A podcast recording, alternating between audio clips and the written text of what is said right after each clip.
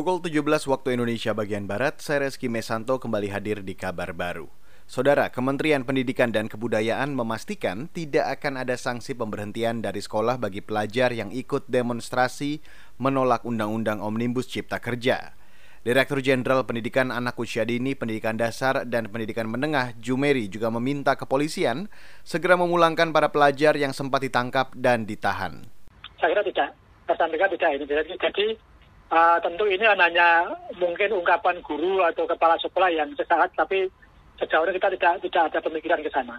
Artinya dapat dipastikan bahwa tidak ada sanksi pemberhentian terhadap pelajar yang ikut serta dalam aksi unjuk rasa tolak Omnibus Law Cipta Kerja kemarin. Tidak ada, jadi tidak ada, tidak akan, tidak akan ada ke sana, ya. Meski begitu, Direktur Jenderal Pendidikan Anak Usia Dini, Pendidikan Dasar, dan Pendidikan Menengah Jumeri menyayangkan keterlibatan atau pelibatan pelajar dalam demonstrasi. Jumeri mengatakan para siswa masih rawan diprovokasi. Sebelumnya, kepolisian menangkap dan menahan ratusan siswa yang ikut berdemonstrasi di kawasan Jakarta dan sekitarnya pada pekan lalu.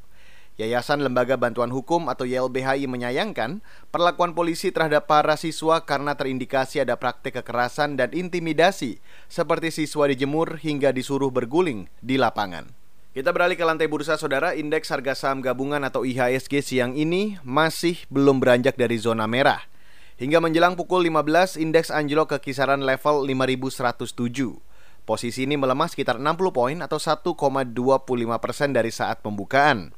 Mengutip data RTI, hampir 300 saham melemah, sedangkan 120-an saham menguat dan 150-an saham stagnan. Saham-saham yang melemah rata-rata di sektor perbankan, konsumer, konstruksi, properti, dan sumber daya energi. Sebagian saham liquid masih ditransaksikan menguat di antaranya saham mitra keluarga menguat 2,27 persen, saham tower bersama menguat 2,21 persen, dan Indosemen Tunggal Prakarsa menguat 1,96 persen.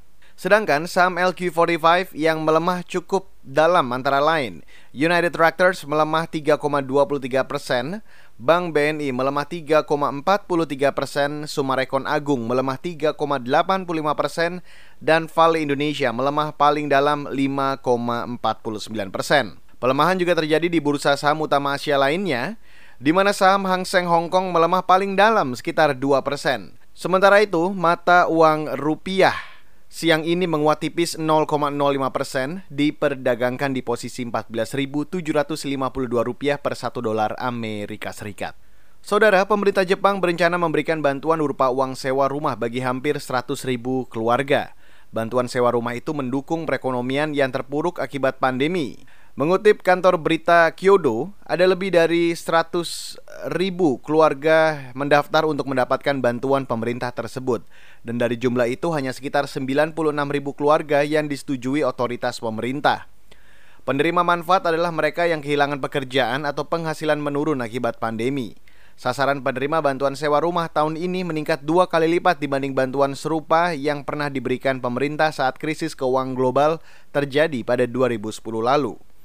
Bantuan sewa rumah ini diberikan antara 3 bulan hingga 9 bulan, namun kelompok masyarakat meminta pemerintah memperpanjang masa bantuan hingga setahun.